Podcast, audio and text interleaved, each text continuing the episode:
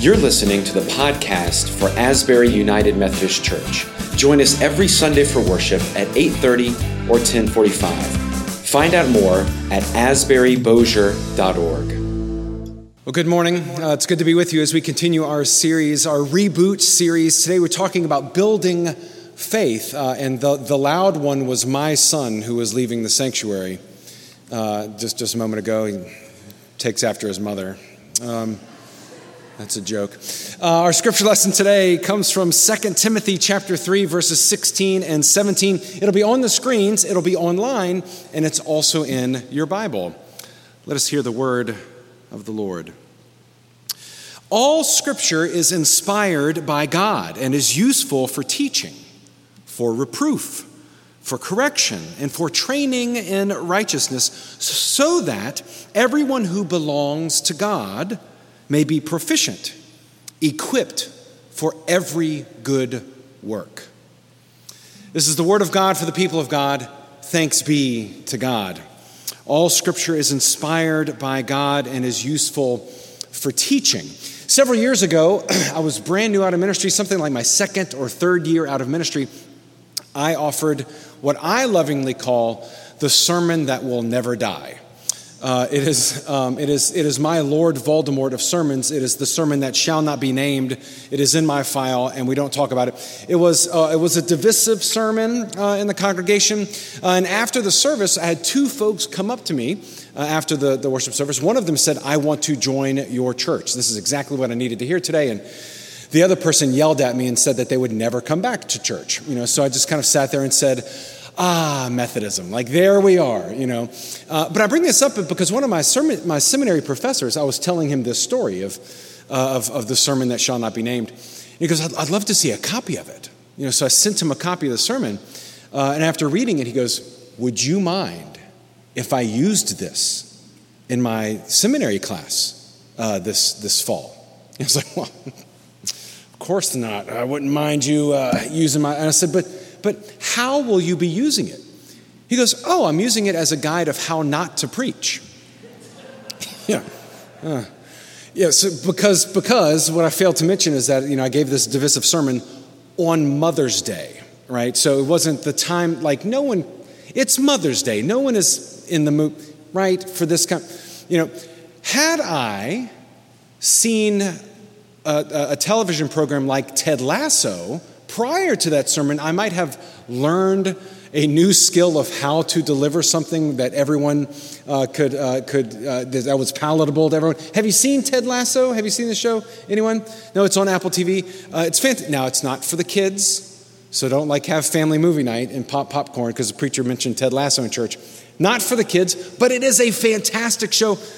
Uh, long story short, it starts off with, with Ted, who is, who is a college football coach and he is hired to coach a soccer team in England, or as what Reverend Tim Barnes would say, like real football, if Tim was here, right?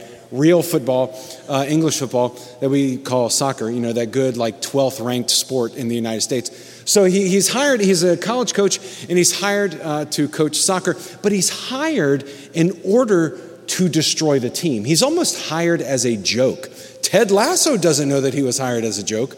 Uh, but the, the owner of the team uh, wants to kind of destroy the team by hiring Ted.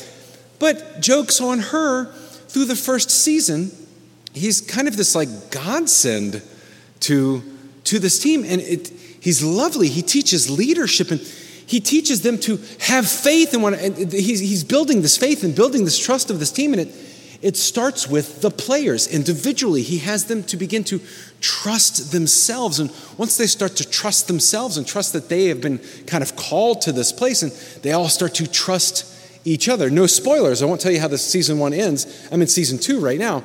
But it's just a, there's no more lovely program on television right now. And I encourage you to, to see this. There's lessons in each of the episodes. In fact, this, this last episode uh, was the Christmas special which was kind of fun to see a Christmas special in August, but that's like streaming right now, streaming television. You have a Christmas special in August. Uh, and there's Higgins, Higgins, who is on uh, the, the, the staff at the soccer team. Every year for Christmas, he would invite some of the guys uh, to his, his house for dinner because they were away from home and they're from all over. They're from Europe and beyond, all over the place. So Higgins opens his home for Christmas. He normally has like two or three of the players join him, but it started with two players, and then it was something like six players, and then it was something like 12 players, and they just kept coming uh, to Higgins's house. And they had this big celebration. They're all breaking bread with one another. And this is beautiful, this beautiful moment of this team beginning to believe in one another. And what leads them, this belief in one another, leads them to break bread with one another, all at Higgins's home. It's amazing how building faith and building trust with one another, with one another leads us not in agreement, not in consensus, but it leads us into breaking bread with one another. Now, in Scripture, this isn't always the case, right? We have examples, in all Scripture is inspired by God. Well, we have the story of Jacob and Laban at the end of Genesis. And this is a story of kind of like a sermon can be used as for teaching and reproof as an example of how not to preach. Well, this is an example of how not to be in relationship with someone. Jacob is a trickster. Jacob is a swindler. He tricked his brother out of a birthright and a blessing. And Jacob uh, falls in love with Rachel, and Rachel is Laban's daughter. So he works seven years in order to marry Rachel, and he wakes up on his wedding day the next morning, and behold, it was Leah. They, Laban had switched out Rachel and Leah, and he was actually with Leah on his wedding night. So, oh, well, now he's married to Leah. So he works another seven years in order to be Rachel's husband after several years, Jacob, after having 12, uh, if you know J- Jacob and uh, Joseph in the amazing Technicolor Dreamcoat, you know that Jacob had 12 sons. Uh, and, and once he had these sons, he decided he wanted to move and leave uh, Laban's household. And he does, and he takes a couple of things with him, and so does Rachel. And Laban then pursues him. Laban just doesn't let him leave. Well, they finally meet and they cut a deal with each other. They cut a covenant with each other. And the covenant is you go that way, and I'll go that way. And they, they, they erect a set of pillars and goes, here's the pillars, you go do you, and I'll go do me. And, and, and there's a beautiful verse, actually, it's my uh, paternal grandmother's favorite verse in Scripture. Uh, it's Genesis 31 49. May the Lord watch between you and me when we are absent from one another. And it sounds like this beautiful verse of devotion and God being at the center. No, it's because I don't trust this schmo, and I need you, Lord, to look after him when I'm not there so that he doesn't cross this boundary, right? You go do you, and I'll go do me. Fair and square. But that's not how Genesis ends. Next, we hear the story of Joseph. Joseph with the multicolored coat or the coat with long sleeves, depending on which translation you're reading and what footnotes are in your study Bible. Joseph is this beloved son of, of Jacob, and of course, his brothers hate him, right? Sells him into slavery in Egypt, and uh, he's thrown in jail, and he's kind of hitting rock bottom. But eventually, eventually, Joseph becomes second in command in all of Egypt. He is there, seated right by Pharaoh, and he's kind of in charge of, uh, he's the chief financial officer of Egypt, so to speak, eventually. But what happens is there's a famine, and Joseph's brothers come into Egypt. And Joseph recognizes them, they don't recognize him. So Joseph is, oh, this, this will be fun. Uh, so they come and, and, they're bowing before him and, and this kind of a thing. And there are some shenanigans. But eventually, eventually, after Jacob dies, Jacob, this trickster, this swindler, this heel grabber, after he dies, the brothers come back to Joseph. Joseph reveals who he is. And initially, the brothers are nervous and they're afraid. This is what it says. Realizing that their father was dead, Joseph's brothers said, What if Joseph still bears a grudge against us and pays us back in full for all of the wrong that we did to him? So they approached Joseph, saying, Your father gave this instruction before he died. Say to Joseph, I beg you, forgive the crime of your brothers and the wrong they did in harming you. Now, therefore, please forgive the crime of the servants of the God of your father. Now, if you flip back in Genesis, you will quickly realize that Jacob never said that. Here it is. Here's Joseph's brothers trying to pull another fast one. Your father's dying words, Joseph, was for you to not hold a grudge against us and to forgive us. But then, but then Joseph says to them, I know, I know you intended to do me harm, but God is using it for good. Regardless if Joseph's brothers are telling the truth or not, Joseph chooses to forgive them anyway and to reconcile the relationship anyway. In other words, unlike his father, there's a bit of a cycle that is broken here. Unlike his father, who said, Okay, Laban, you go over there and I'll go over here. We just won't bother each other. Joseph welcomes his brothers in, he saves them. In essence, this is what it says at the end of it Do not be afraid. Am I in the place of God? Even though you intended to do harm to me, God intended it for good in order to preserve a people, as He is doing today. So have no fear. I myself will provide for you and your little ones. And he spoke kindly to them. Have no fear. I will provide for you. Joseph, much like uh, uh, Higgins in, in Ted Lasso, he's making room for them.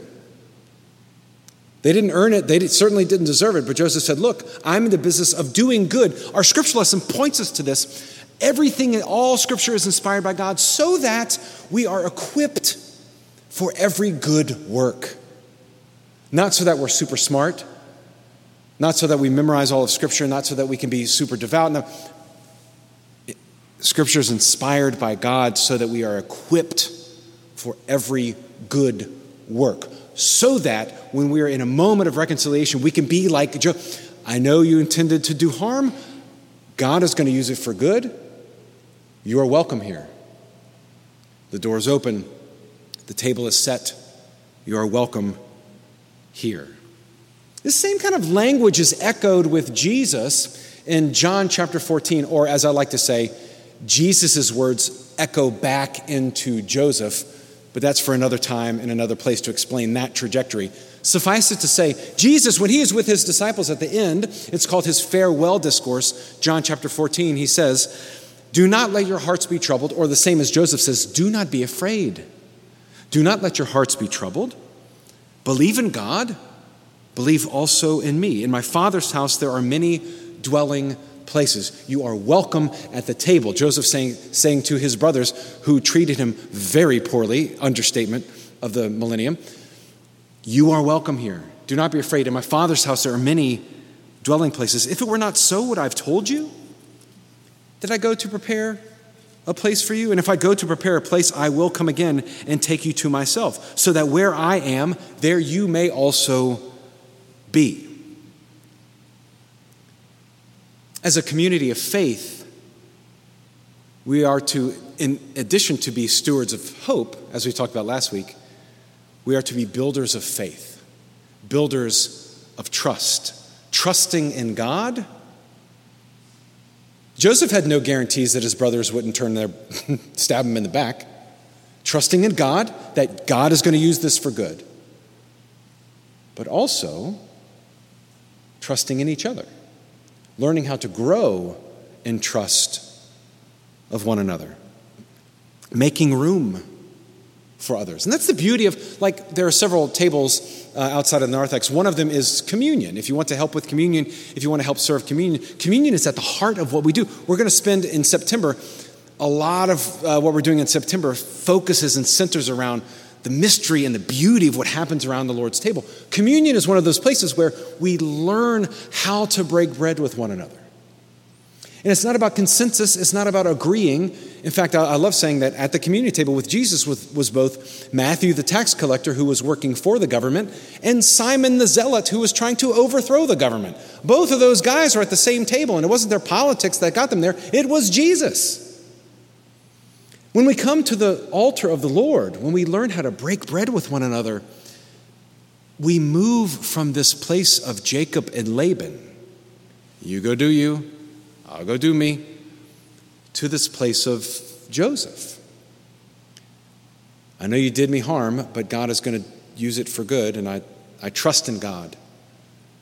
And I will learn how to trust in you. In terms of coming to the table, finding that level place. In Luke chapter 6, this is, I, love this. In, in Matthew, uh, it's, it's called the Sermon on the Mount. In the Gospel of Luke, it's called the Sermon on the Plain. And it's because Jesus met them in a level place. This is what it says. Jesus came down and stood with them on a level place, and a great crowd of his disciples and a great multitude of people from all Judea and Jerusalem and the coast of Tyre and Sidon they had come to hear him and to be healed of their disease. Okay, so first, here's biblical code language. Let's translate this a little bit. He came down and stood with them on a level place. His disciples were there, so those who were following him, those who were believing, those who had signed up all the tables to do all the things on this building faith Sunday, right? They signed up for communion, they signed up to, to join the fellowship class, all these things. His disciples were there, but also there were folks from Judea who were there, which in biblical terms, is the country folk. And there were people from Jerusalem there, which is biblical code word for the city folk. And who was also there are folks from the coast of Tyre and Sidon, which are Gentile towns. In other words, biblically, in terms of the New Testament and the gospel, you can't get a more diverse group of people. You got the city folk, you got the country folk, and you got all the Gentiles. All of them are there with Jesus. And what does Jesus do? How does Jesus treat them? It says that he stood with them on a level place.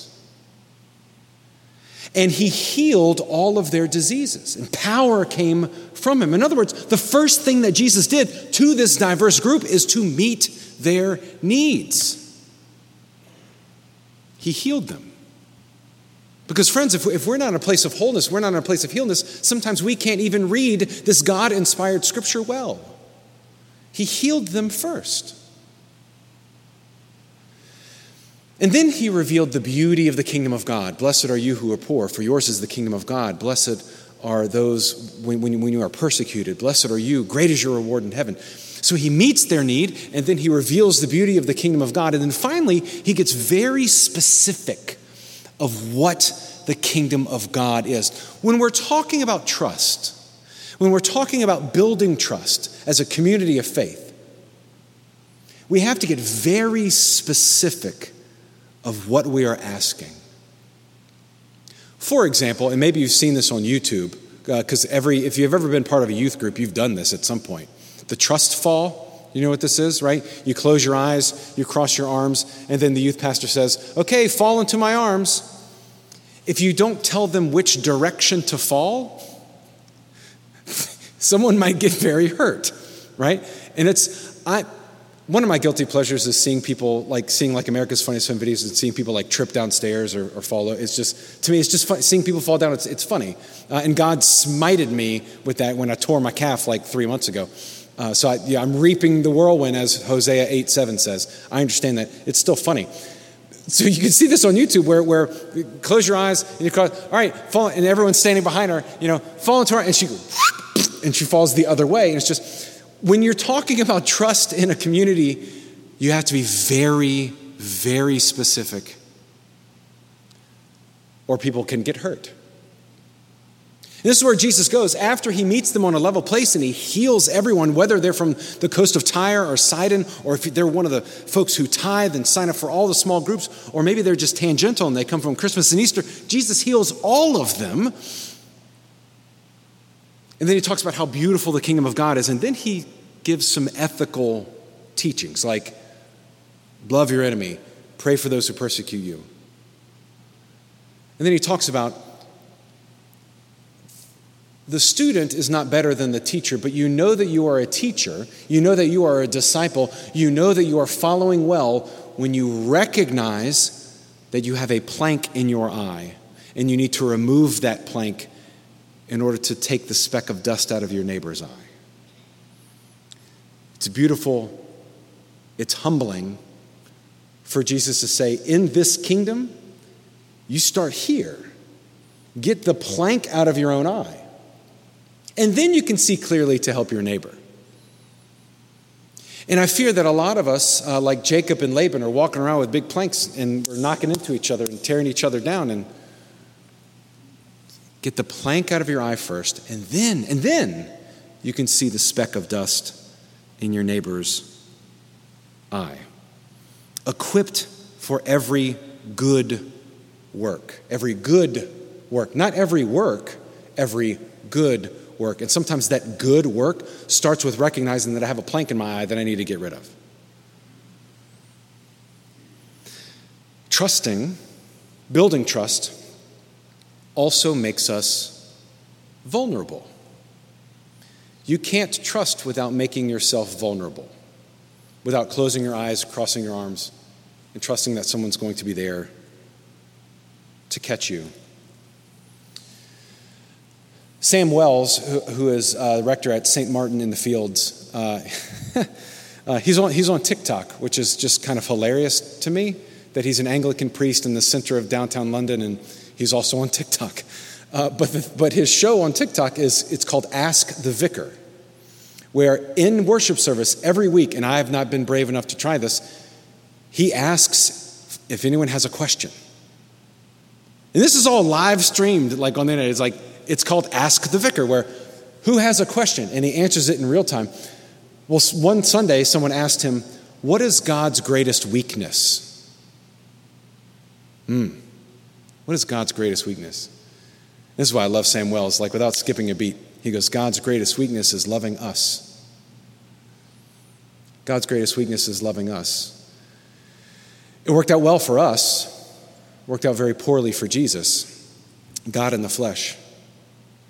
But then he said, which is very Ted Lasso, he said, You know, and we are supposed to follow suit, right? We are supposed to be vulnerable. We are supposed to be people of trust. And he said, Because your weakness might be someone else's salvation. What he meant by that is, is your vulnerability, your honesty of your walk, honesty of who you are. Your weakness just might be someone else's salvation. That's beautiful. For us to be honest. And that's the thing with Ted Lasso. In this Christmas episode where people were coming in, it started with two people and it started with, then it was 10 and it was like 15 or whatever. There's a small detail as they were breaking bread with one another, very small detail. There was someone who came with an ethnic dish from their homeland, from their home country, which is normally made with goat, but they didn't, they made it with chicken instead, so that everyone, it was palatable for everyone and this kind of thing. But then later in the episode, someone else brings the exact same dish, but this time it is made with goat, exactly as it is to be made in their home. So, what happens in the course of it's such a small detail and it's beautiful. What happens is they are growing in authenticity with each other. Where they make the dish, they don't switch it out with chicken anymore, they make it just like it is. It is who they are and who they are created to be. And, and there's a moment of vulnerability. I made it with goat, and I, oh gosh, I hope people, I hope. God's greatest weakness is that God loves us. And it works out great for us and works out poorly for God. Because God's heart breaks with ours. God walks with us. God calls us to love one another. Now, I'll end with this. Um, you and I both know that not every relationship can be mended. Especially with trust, there comes vulnerability, and sometimes when trust is broken, there is a scar that is left. And sometimes all we can muster is the Jacob and Laban approach. That's also why it's in the Bible. Sometimes the best we can do with someone who has broken trust is to say, You go that way, I'll go this way, and may God watch over us when we are not together. Trust is very hard to rebuild. And therefore, sometimes we need to be Jacob and Laban. You go that way, I'll go that way. Though our prayer, especially when one or the other party has a big plank coming out of their eye, and if you get too close, what happens? People get hurt because you start smacking. And not until both of those planks are removed can we move on to a Joseph kind of reconciliation. But our prayer is to grow in authenticity. Our prayer is to meet all people on a level place as Christ did, but also to reveal the beauty of the kingdom of God and to get very specific of what this kingdom is and how we are called to build faith with one another. All of Scripture is inspired by God, and the goal of that Scripture is to equip us for every good work. In the name of the Father, and of the Son, and of the Holy Spirit, Amen. Let us pray. Gracious God, you who became vulnerable in the person of Jesus, who walked with us, who suffered for us, who calls us to also suffer for one another, so that we might all know what love is. Father, pour out your Holy Spirit on us as we gather here today. Fill us with hope. Give us the courage to have faith, to build trust with you and with one another, so that we might be equipped for every good work that you are calling us to offer to the world. We pray this in the name of Jesus Christ, who lives and reigns with you and the Holy Spirit one God, now and forever. Amen.